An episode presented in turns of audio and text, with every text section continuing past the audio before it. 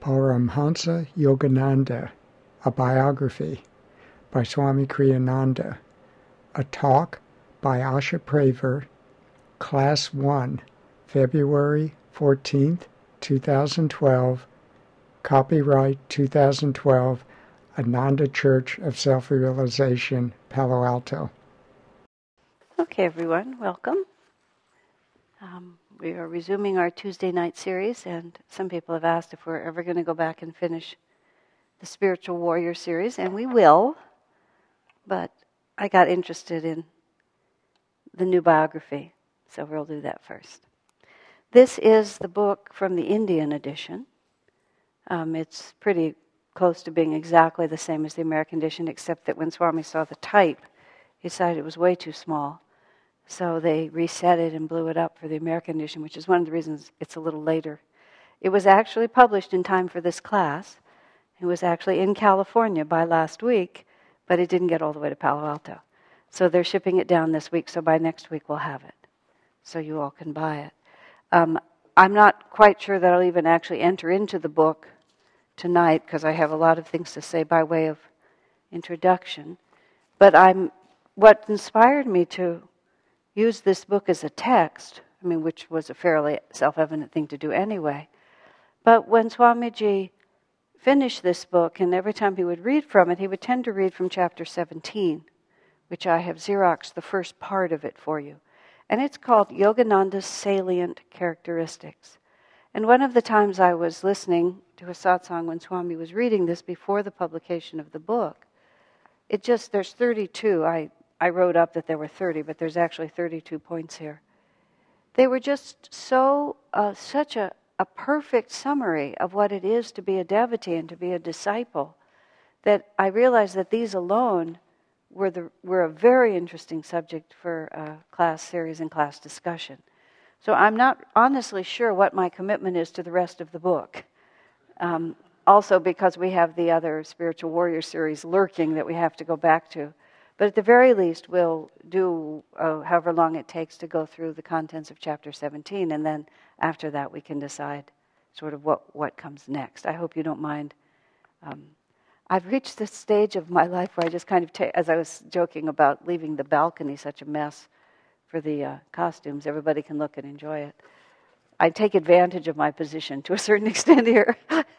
no one else could leave it for such a mess when there were people coming into the temple, but I sort of could just declare that it was okay. So, in my position, my singular position is the one giving the classes that I give. I can just sort of decide what I want to do. so, forgive me for that. But, all right.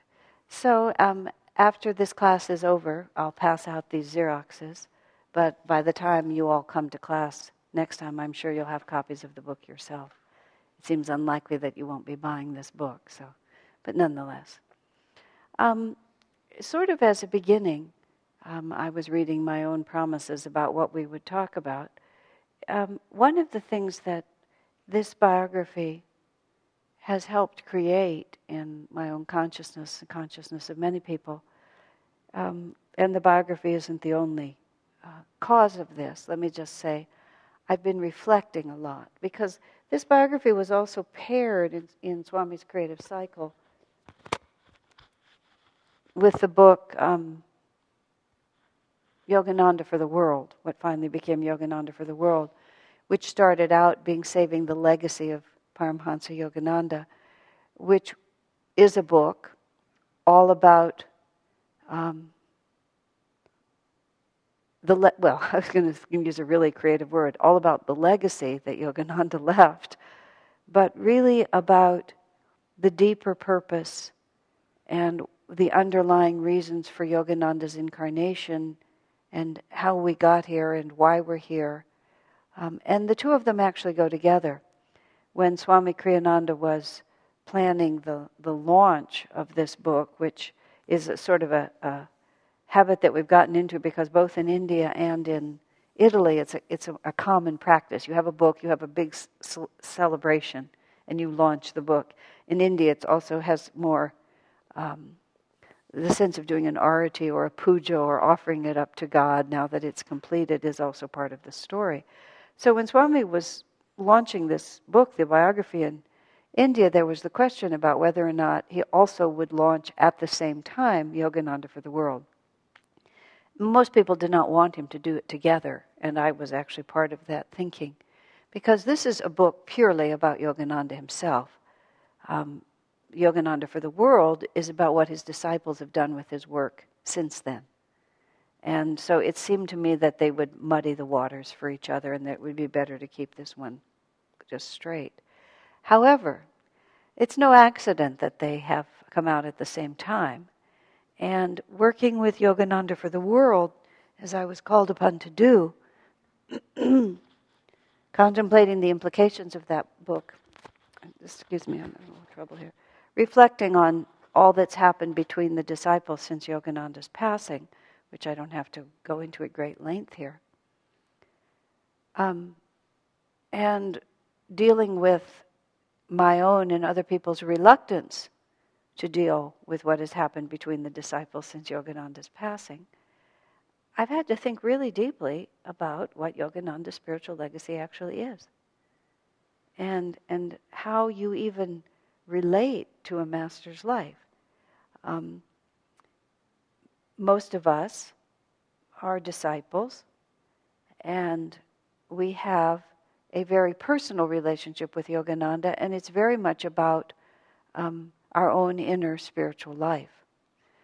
I have been uh, impressed by the fact, which, which all Yogananda devotees around the world have extracted out of the huge 400 page or 600 page biography of Steve Jobs, the one paragraph in which it says that he read autobiography of a yogi every year for 30 years of his life.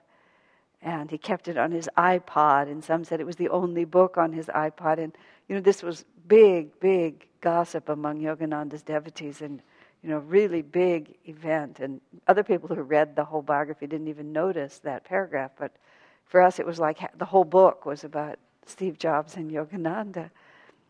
And uh, I mean, I enjoyed it like everyone else enjoyed it. But it had another interesting effect on my mind, which was the realization of that w- disciples do not own the master.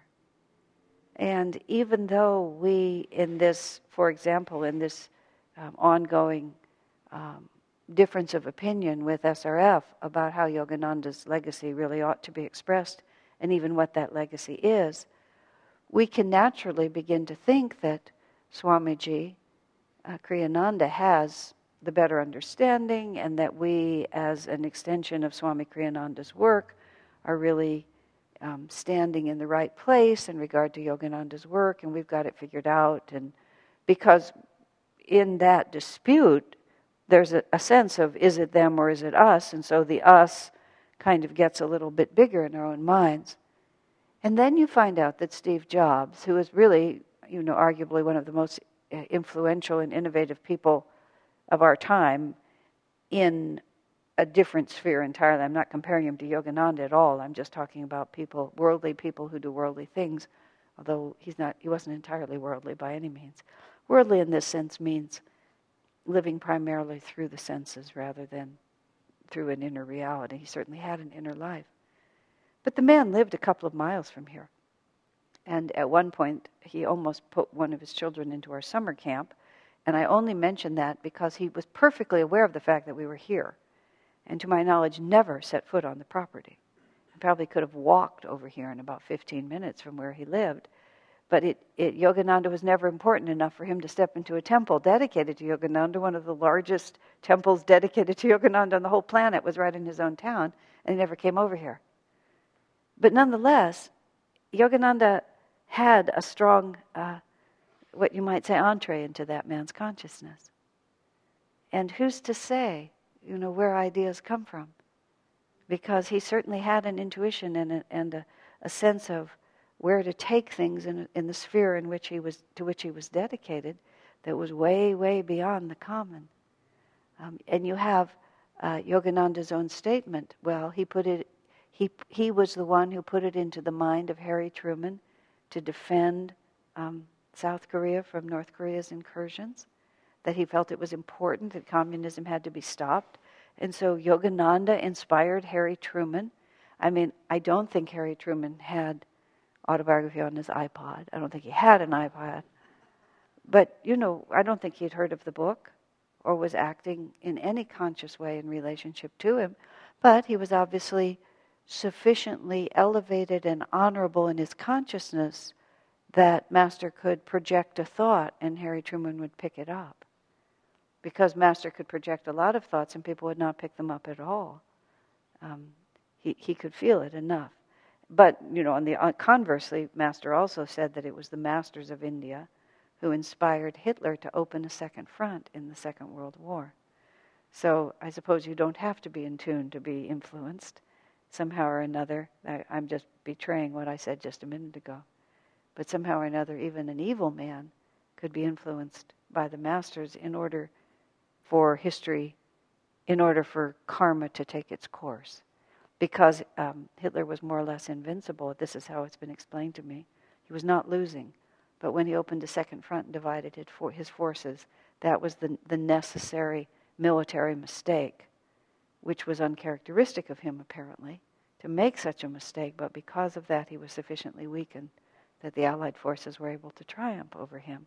And Master said that it was the, the Himalayan yogis who put that thought into his mind. Now, Swamiji makes a very big point, and he brings it up very often, and even asked Catherine Kaivari, Kairavi to write the book, um, Two Souls, Four Lives, about the fact that Master was William the Conqueror. And Swamiji himself says, I mean, of all the past lives that Master's had, um, he mentioned Arjuna and he mentioned William the Conqueror. But in Autobiography of a Yogi, he says, when he visited Stonehenge, I lived here 3,200 years ago or 3,500 years ago.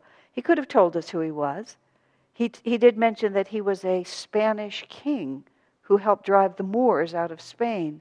And Swamiji and others have sort of tracked that down to the Ferdinand the Saint, I think it was do I have it correct? Or Alfonso the Tenth? I forget which one was which. One was Swami and one was Master. It was Ferdinand.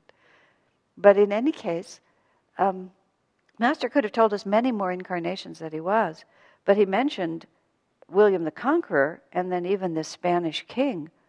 I think primarily to help us from uh, sort of getting this very possessive, tiny picture of who this man is and what he came to do. I mean, Swamiji himself, in his very um, strongly worded criticisms of the disciples who have remained in the leadership positions of SRF, of just reducing Master to this um, t- tiny little, Swami used the word saintlet, you know, just sort of bringing him down to this. And, you know, Swamiji once made a comment, and he, he said, I, don't, I, I rarely say this because I don't know how to say it exactly in a way that sounds right. He said, Master was adorable. That was the word. You know, he wasn't very tall and he was rather stocky and he was just completely charming. And, and he just had this, and, and Swamiji talks in here about his extremely um, delightful sense of humor and his just sort of way of going at life that he, he was just uh, so much fun to be around. Even though Swamiji came late in his life and was young in relation to him, even still, Swami would mention that. And then when you think back about, I'm thinking now about the SRF disciples who were with him for so many years, um, where I was reading in, in some, oh, oh, I know where it was, but it was a sort of a, a historical time of the 30s and 40s with Master. You know, when there were nine or ten people at Mount Washington. And Master's work was a very small ashram. And you read in Durga Mata's book how we all gathered around the Christmas tree and he passed out our presents. I mean, when you picture in your mind how small that must have been and how intimate that relationship must have been, and just how much it was based on his personality and the joy of being there, you can see how it would be so easy to miss um, what he was really doing and why he was even there. And also because the power of a master, I mean, Jesus' life is the supreme example of this the power and impact of a master is not measured by his, his position in the world, his recognition in the world, his accomplishments in the world. You know, it, if you were told at the end of the life of Christ, as of Jesus, after he was crucified, even after he was resurrected, if you were told that that incarnation would become the defining reality for civilization for centuries and centuries to come, it would be almost incomprehensible. How could you imagine that such an individual who seemingly did nothing, you know, he didn't write books, there wasn't, there wasn't much to do, he, he left nothing, he left nothing tangible, at least that has survived to this day, as, as the um, product of his own hands. I mean, really contemplate that. There's no pictures of him. I mean, people have painted him again and again, but you don't necessarily have any paintings that say this was done by a contemporary because he was it was Kali Yuga descending and everything just you know came to pieces after that. Whatever there might have been um, did not survive through the nadir of Kali Yuga. He had a handful of disciples, and one of them betrayed him. And the one who betrayed him betrayed him because he couldn't figure out. I mean, it's such a fascinating betrayal, really. The truth of it is so much more interesting than the myths that have been built up around it. Because he was an apostle, he had the consciousness to know who Jesus was. He just could not figure out how Jesus was ever going to get this show on the road the way he was going at it. And the way Master describes it, Judas wanted to back Jesus into a corner and force him to declare his power. You know, by and he thought if he was arrested and his life was threatened, then Jesus' response would be to, to show his magnificence, which Judas had full faith in. That's the ironic part about it. But the, the, the response that Jesus took was so completely unexpected and mind boggling to Judas that he would surrender to that worldly power and allow that world power that worldly power to have complete mastery over him to the point of death. And that's why Judas killed himself immediately afterwards because everything had gone so not according to his plan.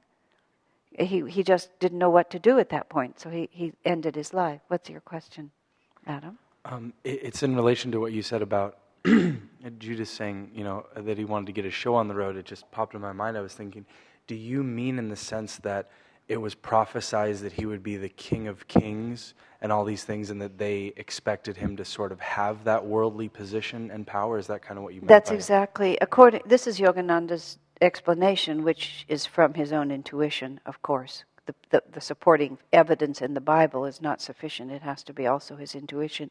But it's a much more sensible explanation, I would also add, that, that Judas was of a, a wealthier class than many of the disciples. He had more of a uh, access to the power structure of the time, and he just couldn't imagine.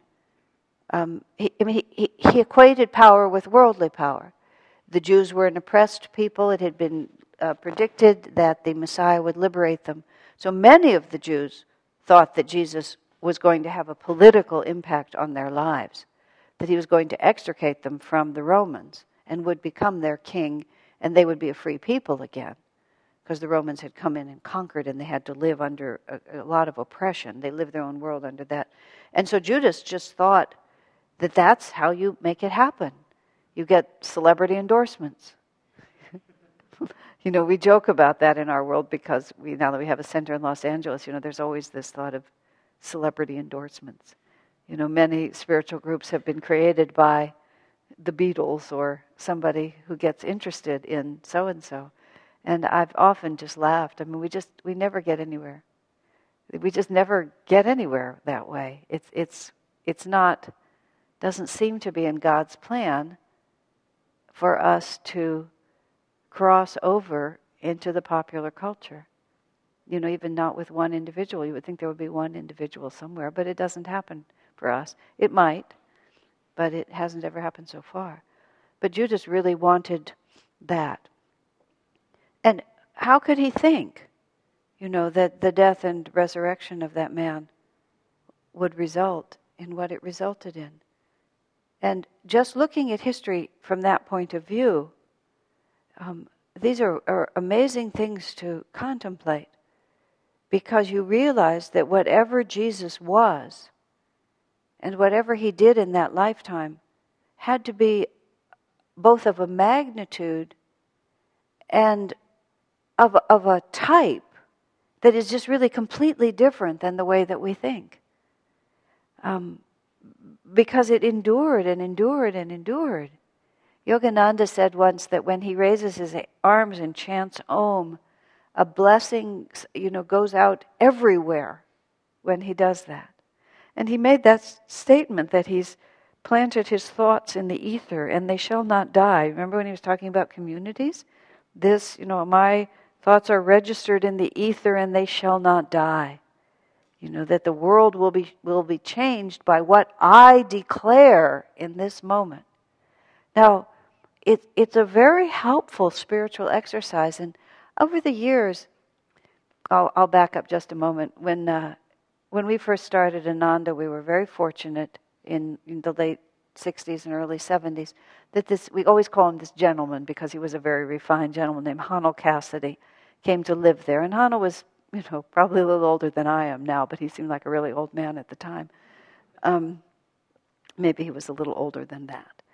But he was, among many other accomplishments in his life, he was a, a world class organic gardener, the biodynamic method. He, he was really exceedingly knowledgeable. And uh, he, he uh, Swamiji invited him there just to, you know, finish his life, have the third ashram of life. And we were trying to start an organic garden, and it was obvious to him that we didn't have, we didn't know a rake from a hoe, and we were not going to get anywhere. So he took it upon himself to train the gardeners. And in the last years of his life, he got up every day at seven, you know, drove down to the farm at seven o'clock and expected them to be there. And he trained Ananta and Shivani and a whole bunch of them. But he was an elderly man also, and he had his quirky ways. And Shivani said he used to like to tell stories about his very interesting life, including the fact that he had been the waltz king of New York City. I mean, he had, he'd had a very interesting life.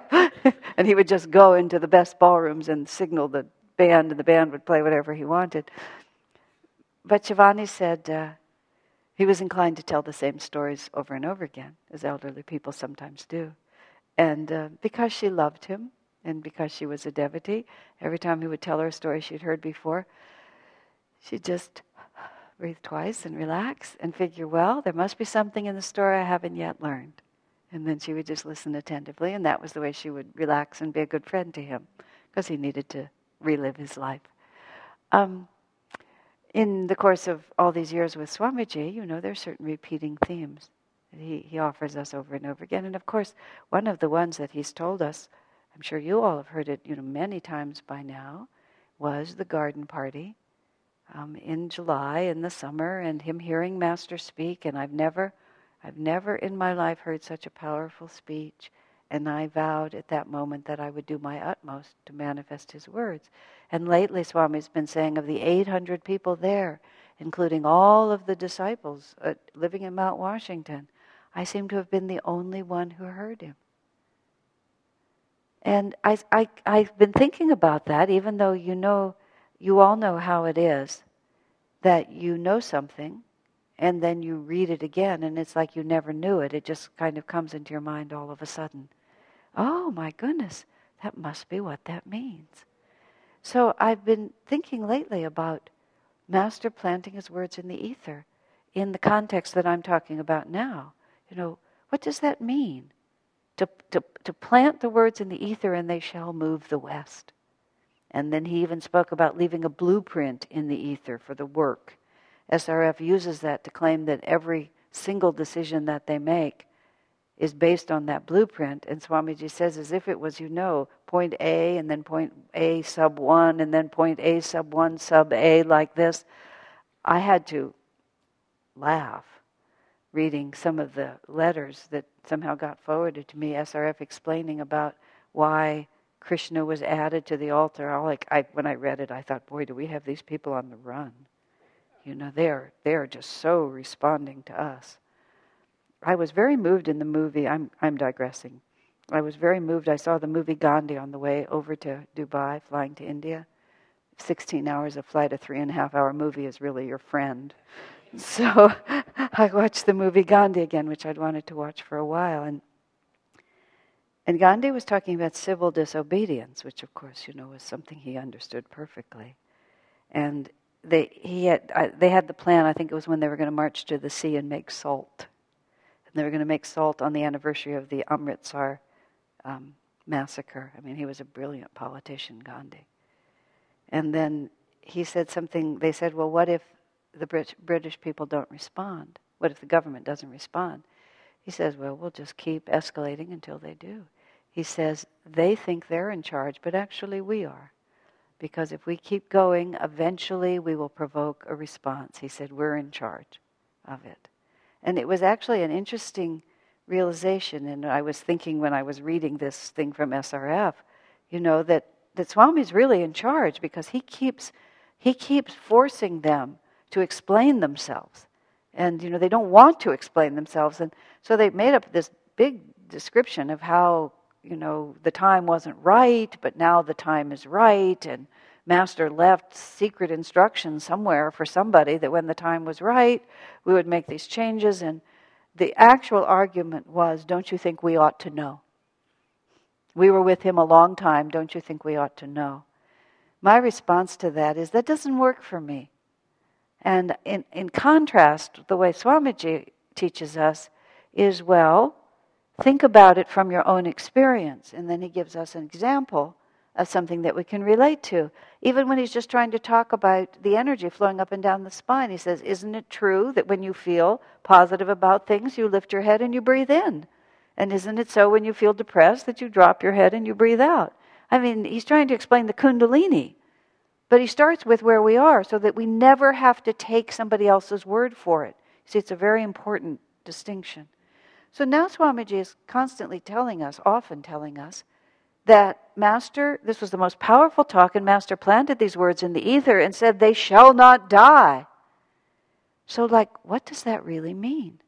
Like, who, who is this person, Yogananda?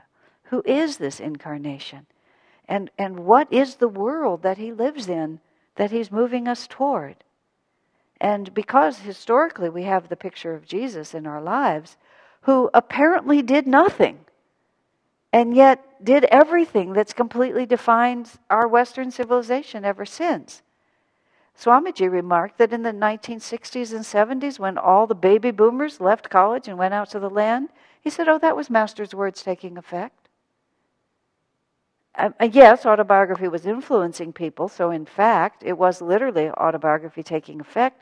But I don't think many of the people who are out there eating organic vegetables and, you know, living barefoot on the land were thinking about Yogananda, but it was his words taking effect.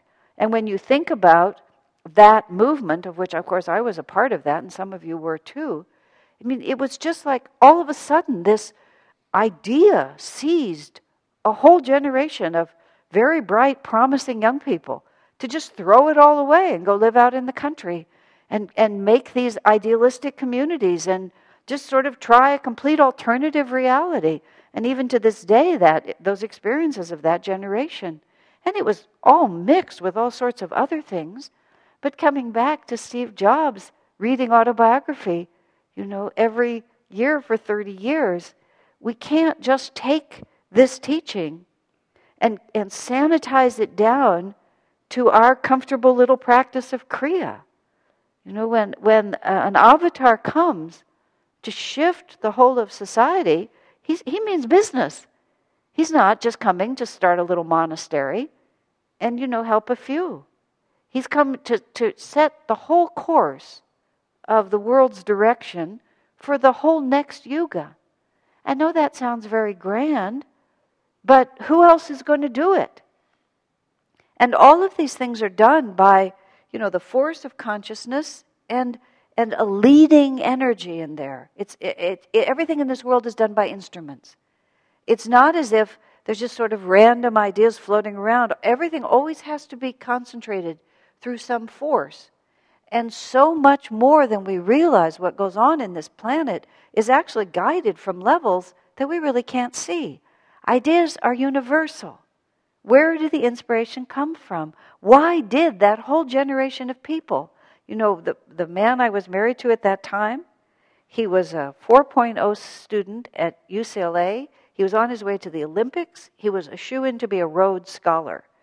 And in the spring of his senior year, we just dropped out.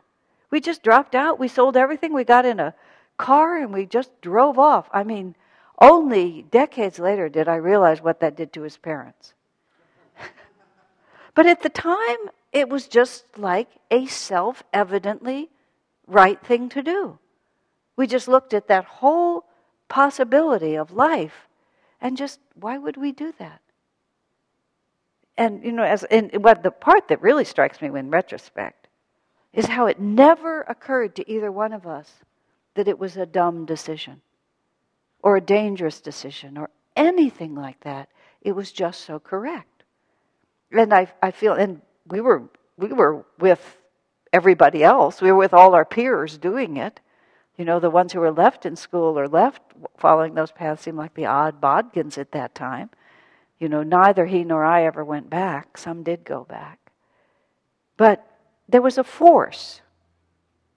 And the reason Swamiji says that Master told us about being William the Conqueror is because Western civilization, the way we live it now, was because of William. And then, interestingly, because of his son Henry. And what William set into place Henry then uh, filled out and grounded and made practical. And very interestingly, um, the, uh, the, the, uh, the laws of England, which became the laws of America, um, were, were done as a result of William and Henry. And then Time magazine at one point, I think maybe at the millennia or something, just the most influential man in the last thousand years was William the Conqueror and you know, those of us who don't study history that much don't necessarily realize that. So you think, why would an avatar have wasted an incarnation? But he just had to set a direction, and then that direction kept flowing. I also found out, I sent this out to some of you, Swamiji as Alfonso X, as the son of Master when he was the Spanish king. The, the, there is a picture of Alfonso X in the U.S. House of Representatives because in the southwestern part of America, the, the laws that were followed by the, by the Spanish holdings on this continent were the laws that were created by Alfonso X, and that those laws ended up influencing the way America was structured. So in the U.S. House of Representatives, famous lawmakers, there's like 23 on the walls, and one of them is Par, uh, Swami Kriyananda, in a previous incarnation, when he was acting as he's acting now as Master's instrument to, to put into practical form what Master himself brought. Now, if that doesn't expand your idea of what, what's going on in this world, I really don't know what will. When I saw that, I don't. Uh, somebody sent it to me. It was just, and then I went and looked, and there's a, a profile picture of Alfonso, which looks almost very, very similar to the profile picture of Swami Kriyananda when he was 18 years old that's in the path. You know, there's a very um, interesting portrait of Swami Kriyananda looking up, and it's just a perfect side profile. It's, it looks like a professional picture, and the two resemble each other. What can you say? So, this is what we've gotten ourselves into. You know, this is what we've become a part of. We have signed on for something just fascinatingly interesting. And it's, it's very difficult, you know, each one of us as little individuals to sort of see what our part is.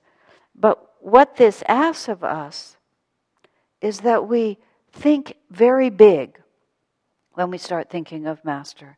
And we don't try to bring him down to a sort of a comfortable level, but realize that whatever um, little bit that we can see of the of the edge of his consciousness is really just that. It's like looking into the Milky Way from the edge. You know, you just don't know what's way on the other side of it. Um, and we just think for a second. I had a thought there.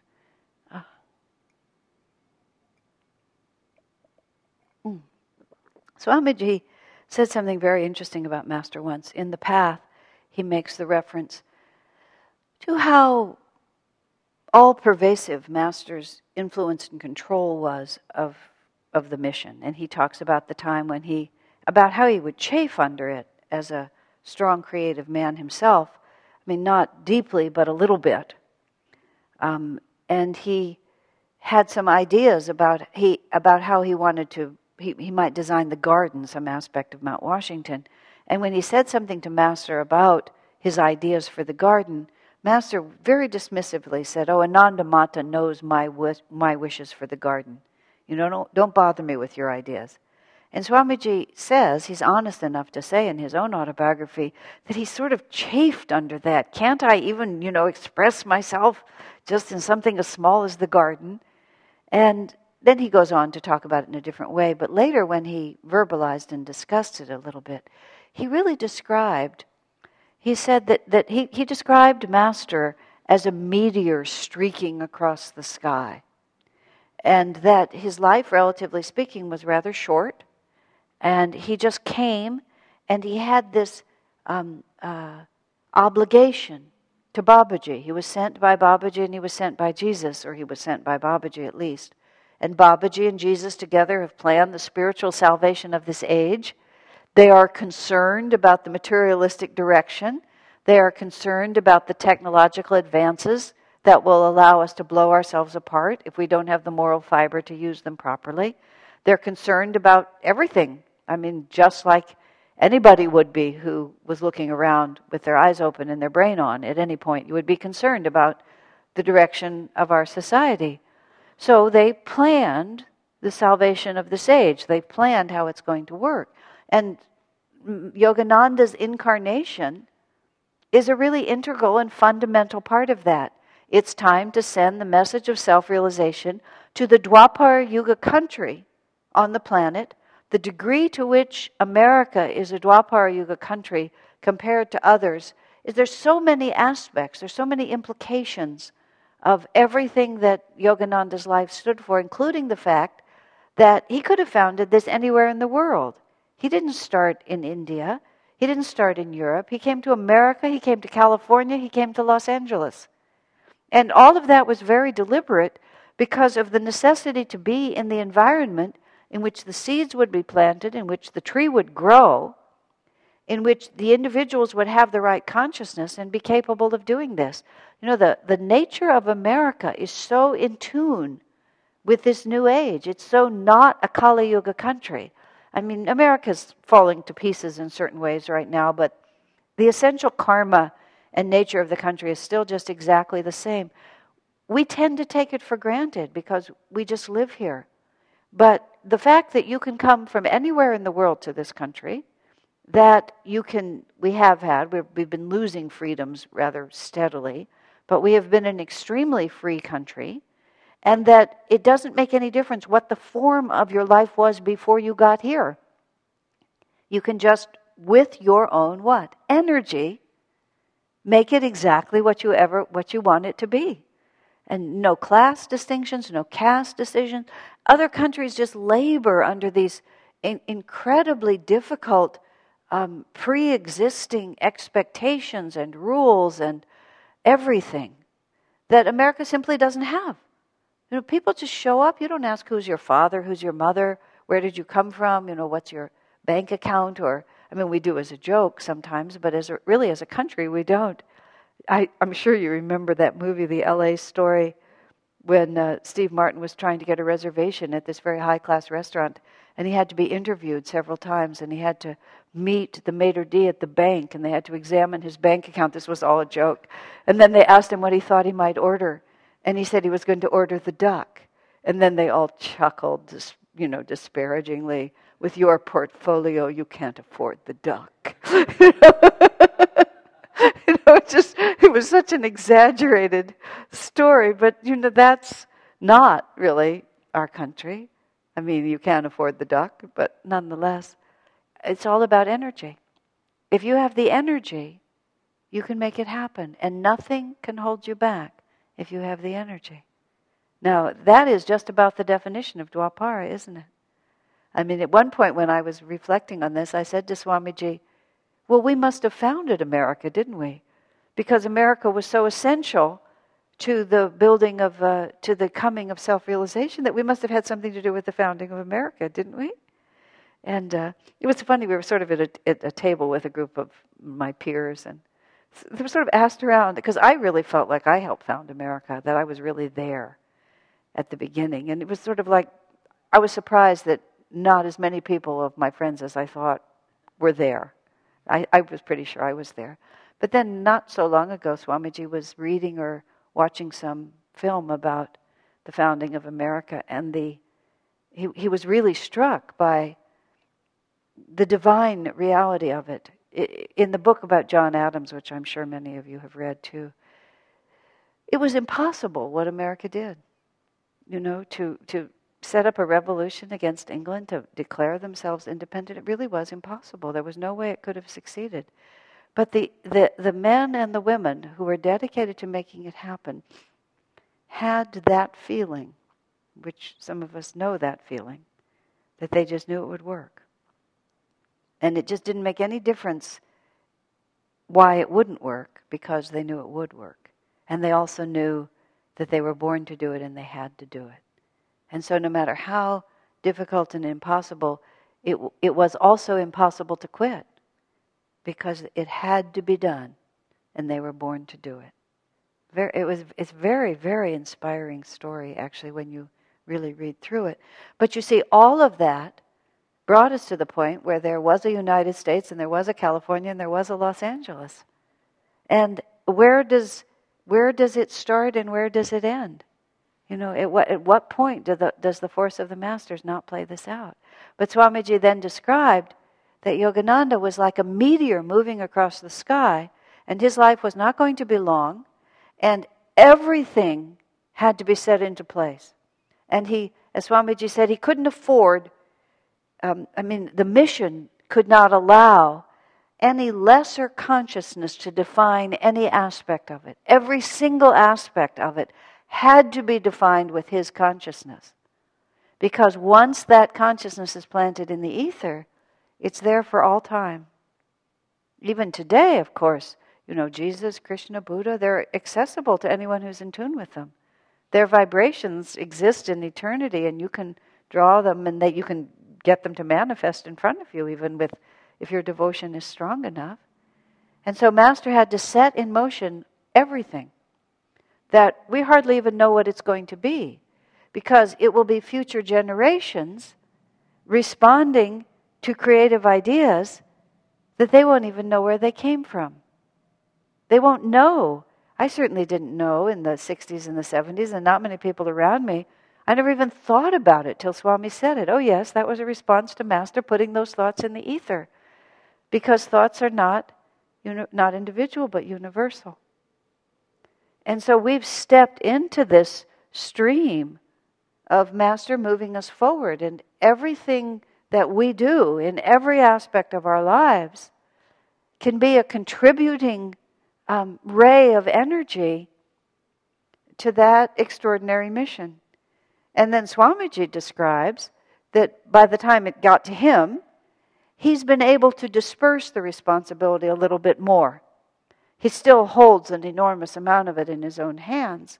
But because Master has planted it so powerfully, Swamiji hasn't had to hold it quite as strongly. Plus, it's been appropriate because his role primarily is starting communities, and you can't start communities without giving people, you know, the community the people in it own it. And so they have to be able also to influence it. It's not a monastery. It's not where it's an ashram with the guru in charge and everybody just accepts the guru's will. It, the people have to own it. And so therefore Swamiji has had to disperse responsibility. Also, it's the next sort of stage. But at the same time, and I was talking about this both when I was in India and again when I came back here, um, I was asked, what will happen when Swamiji dies? And it's a question everybody asks, especially now, because, you know, Swami could leave his body at any point. He says he's not going to, but for a few more years, but, you know, the number he gives us is when he's 91 and he's about to be 86. And we all know how time just goes like that. So, not very far from now, his physical incarnation will be ended. What will that mean to us? And I don't know if this is true or not, but I had, when I was really thinking about this seriously one day, because I want to be emotionally and spiritually and mentally ready for it, because it's you know it, it's a big change for for a lot of us. Not for everyone, but for some of us, it's a really big change. But the intuition I had was, oh, when he leaves his physical body, then a great deal of the power and focus and creativity of this work will be released rather than lost or, or, or, or disappearing.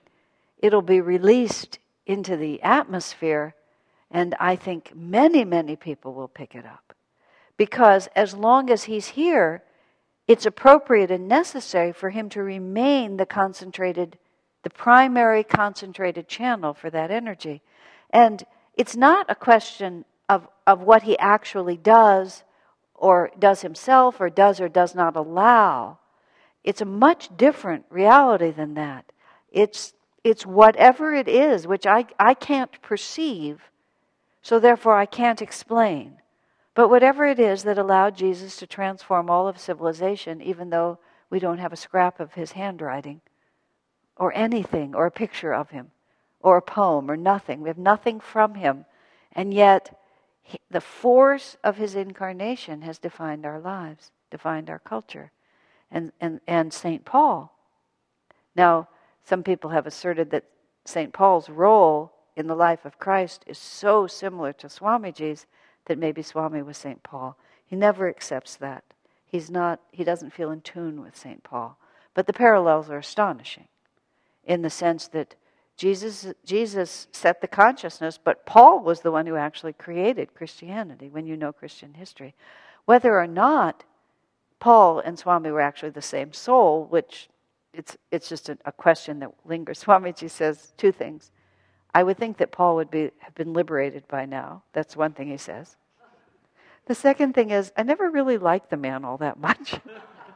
I don't feel in tune with his personality. But um, it's interesting that the role exists. And in many of the masters, such a role exists. You know, that Vivekananda did this for Ramakrishna. There was a primary individual in Buddhism. You know, the master himself sets the consciousness, and then a disciple sets the form. You know, puts it puts it down in some way or another. So, um, let me just find where I was. Hold on. So I was talking about Swamiji holding that concentrated force. But I was also contemplating just this evening, thinking about this.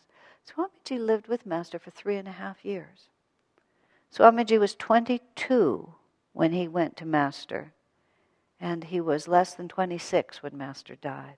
I mean, think about how early that is in your life. And yet, during those less than four years, Swamiji comprehended Master's intention. He understood where Master was going and what he was trying to do.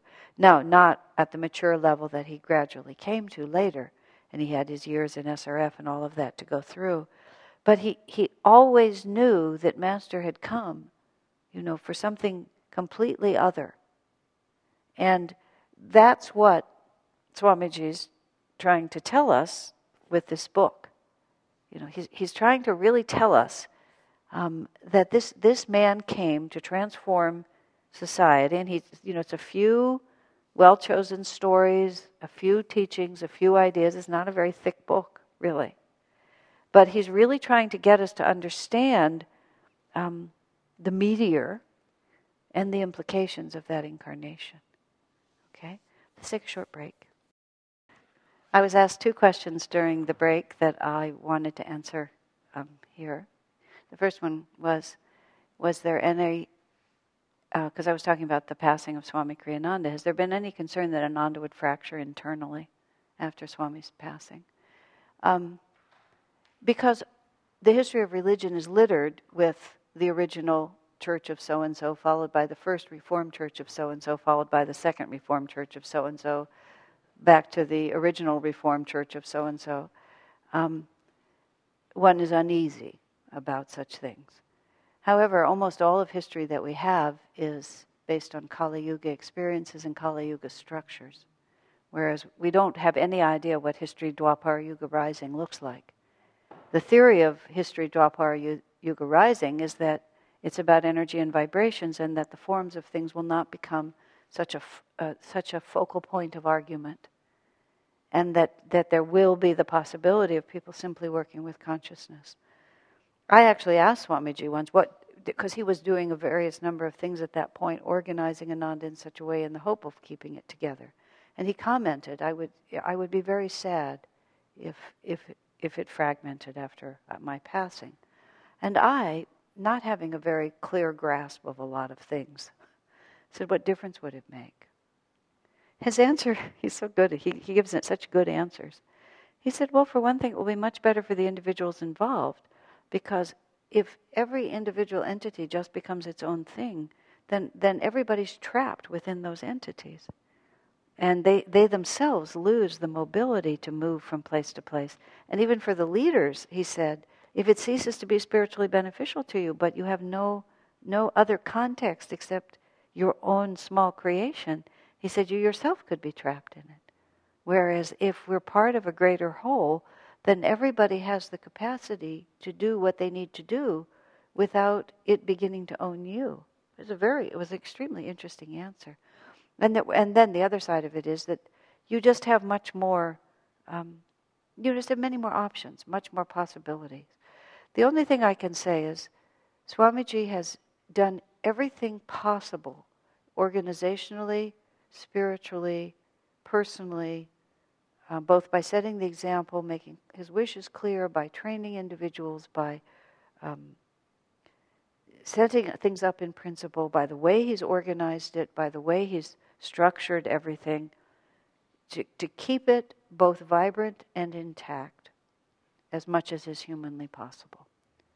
Um, the other factor is, quite simply, I think that spiritually speaking, we're well trained. And we're well trained to be focused on that which matters. And the other thing is, we have absolutely been steeped in the SRF Ananda controversy, and we know the road that we don't want to go down. And I think all of those things uh, certainly have, will give us the best possible chance of harmony, unity, creativity, and in, in, enduring vitality. Not merely enduring, but enduring as a vital as vitality. Nothing in this world lasts. But my hope is that Ananda will become obsolete um, by the expansion of the age rather than uh, make itself irrelevant by the contraction of its own consciousness. And that just depends a lot on everybody sitting in this room and hearing this recording. It's like when I talk to people who are essentially at the beginning of their journey, um, the place that I started, they're starting. I mean, my I'm always saying to them, I'm extremely interested as to what's going to happen next, because what we have done with this was revolutionary when we did it. So, what's going to happen next? You know, where's the next aspect of this revolution going to come from? What's it going to look like? How how can it be creatively expressed and still be in tune? Because it's it managed to be creatively expressed and still be in tune by the presence of Swamiji, but you know, that doesn't mean that his physical presence is required to keep it there. So, Om, we'll see. Yeah. No, we're not the Catholic Church. We have never claimed to be the Catholic Church. We are so many not Kali Yuga things that the chances are good. Um, but nothing is certain in this world. Um, that, that doesn't. And then the other question was, what did Master mean by the great, this being a, a, special dispensation. What was the rest of the context of that question? Um, how did, just what did that mean? Uh-huh. I, I, was curious uh, the the deeper significance if there's sort of more subtle type of far-reaching right. scope, maybe perhaps in the context of the history of of the Earth and humans and right. a greater thing go, going on. Well, certainly in in uh, remembered spiritual history, there is no example of a movement being started by five avatars. Generally speaking, the avatar appears by himself. You know, Buddha, Ramakrishna. I mean, he has many great disciples with him, but multiple avatars is very unusual. Multiple avatars presented as a line of gurus. It's a very, it's very unusual in itself to have five masters um, essentially be the founding energy. And, and you really do have that sequence coming down from Babaji and Jesus together, you know, and as it sort of pulsed like a tide coming in. And then you have that Master's own statement, which Swamiji in Yogananda for the World has, one of the, it, it, I don't know how much you've read of the book Yogananda for the World, but you should go to the internet if you haven't and at least read the chapter called Is Yogananda the Last in the Line of Gurus? And I, I hope, as of you know February 14th, 2011, the internet has the late, latest version because Swami added to that chapter, and it's extremely interesting.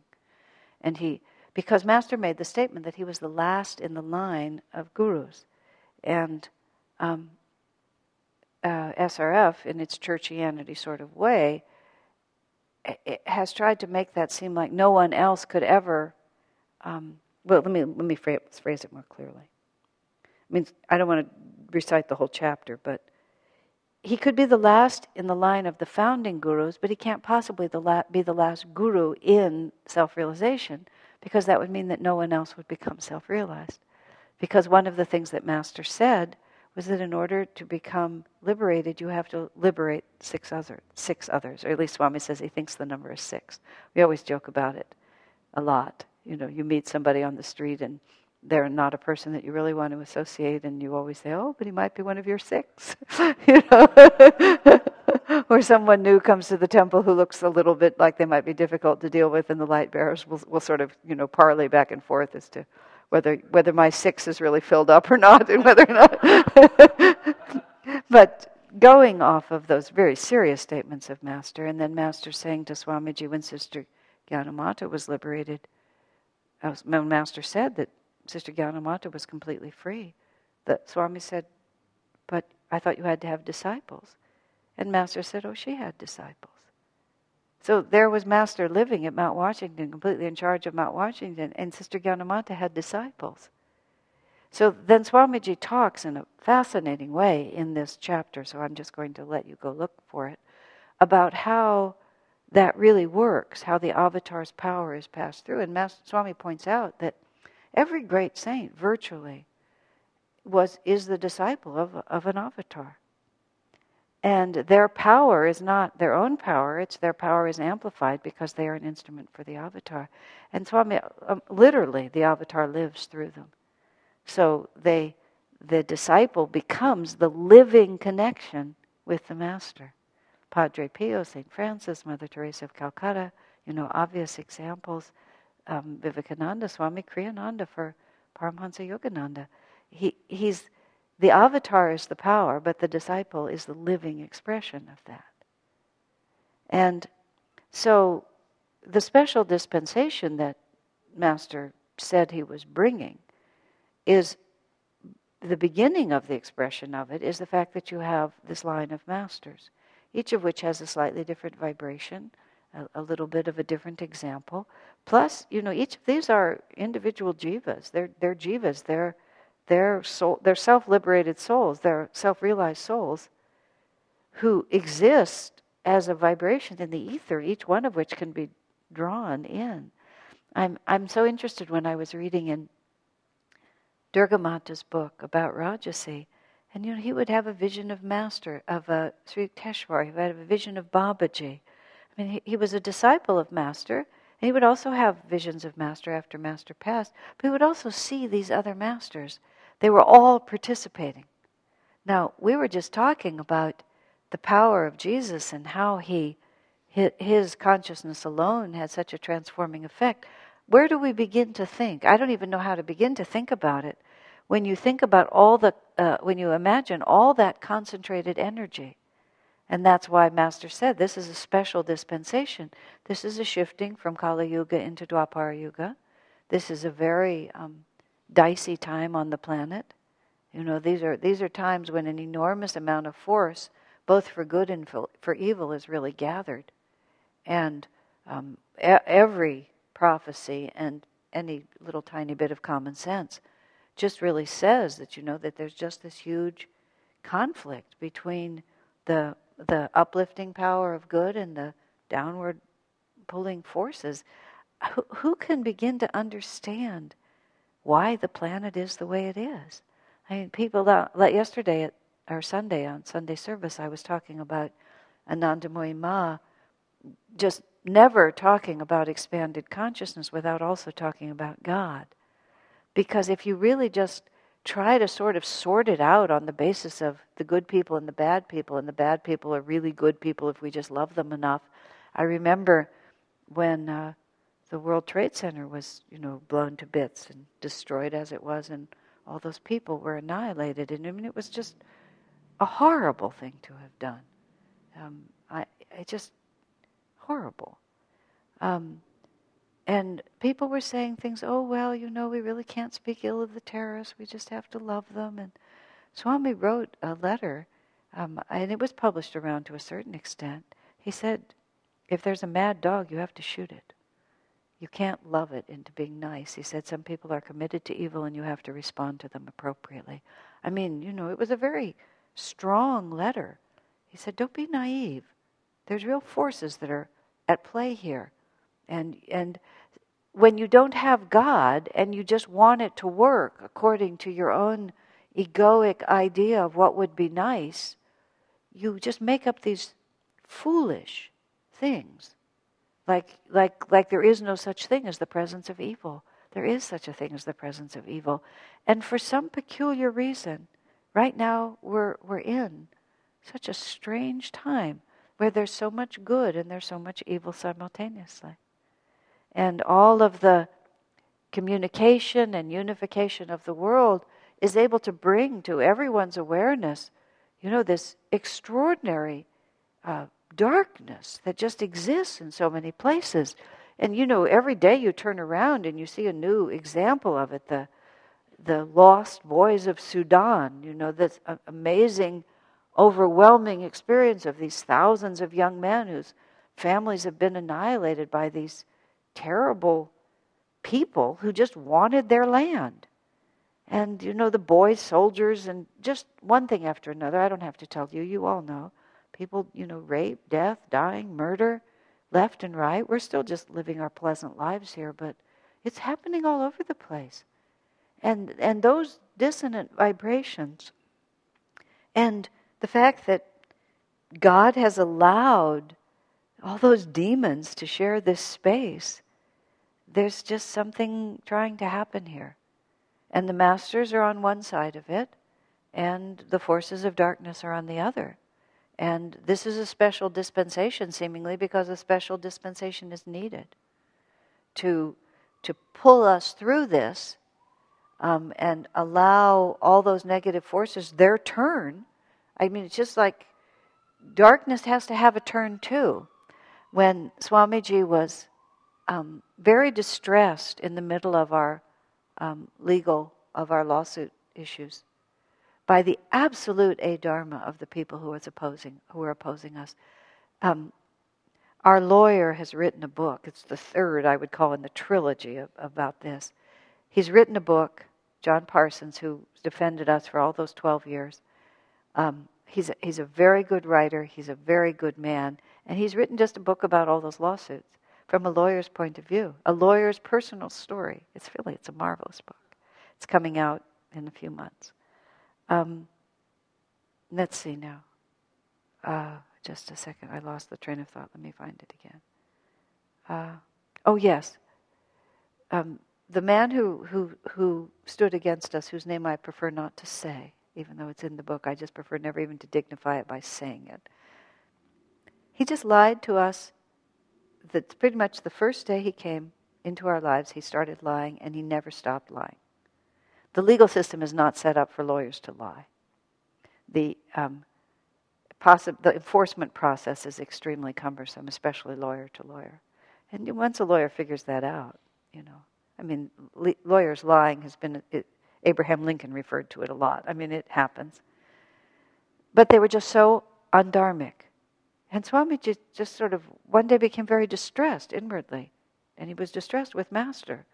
He said it would be one thing to destroy me, but to use such undharmic methods. How can you let these undharmic people have power over me? You know, he just was really quite seriously disturbed. And he just went into a very, he, he withdrew very strongly for about 12 hours. I, he was in our house at the time. He, I walked into his bedroom thinking he wasn't in there, and he was actually just sitting in the dark staring at the wall. I mean, he was really seriously caught.